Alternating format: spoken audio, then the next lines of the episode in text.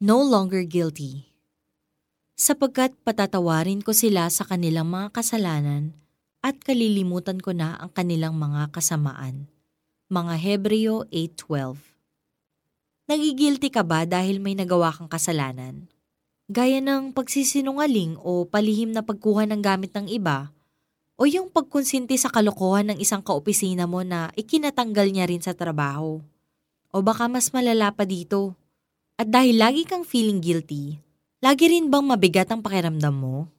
Alam mo sa totoo lang, ang guilt feelings ay bunga ng kasalanan. Alam mong may nagawa ka that is not pleasing sa mata ng Panginoon at nakasakit ka sa iyong kapwa kaya binabagabag ka ng iyong konsensya.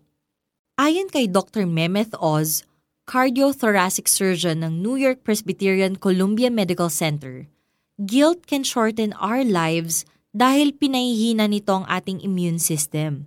Nakapagpapataas din ang guilt ng cortisol levels, isang stress hormone na nagmumobilize sa ating energy stores and activating systems na pumipigil sa anumang potential threat sa ating katawan.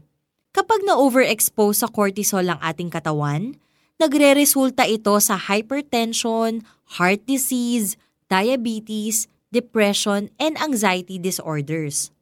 Paano nga ba ma-overcome ang guilt? Kahit pilit mong binabaliwala ang konsensya, ninanakaw pa rin nito ang joy at peace mo. Pero good news, dahil hindi natin kayang solusyonan ang kasalanan at ang guilt feelings na bunga nito, ang Diyos na ang gumawa ng paraan. Kahit hindi natin deserve, ginawa ni Jesus para sa atin ang hinding-hindi natin kayang gawin. Ang mapako sa krus para pagbayaran ng ating mga kasalanan. Dahil dito, pinatawad na tayo ng Diyos sa lahat ng ating mga atraso at paglabag. Kaya pinalaya na rin tayo ng Diyos mula sa guilt na minanapa natin from the original sin ng unang taong sina Adam at Eve. Panghawakan na natin ang promise ng Diyos Ama na pinatawad na niya tayo.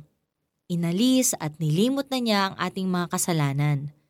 Yan ang sabi sa Psalm 103.12 Psalm 134, Isaiah 43.25 at Micah 7.19. No more guilt feelings. Sa tuwing minumulto ka ng guilt, remember and be thankful sa naging sacrifice ni Jesus sa cross.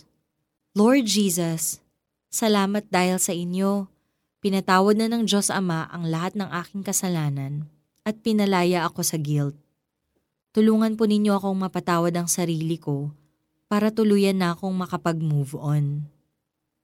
Para sa ating application, i-memorize mo ang Hebrews 8.12. Tuwing makakaramdam ka ng guilt, ipaalala mo ito sa sarili mo at panindigan ng may pagpapakumbaba na pinatawad ka na ng Diyos at hindi na niya inaalala ang iyong mga kasalanan. Sapagkat patatawarin ko sila sa kanilang mga kasalanan at kalilimutan ko na ang kanilang mga kasamaan mga Hebreo 8.12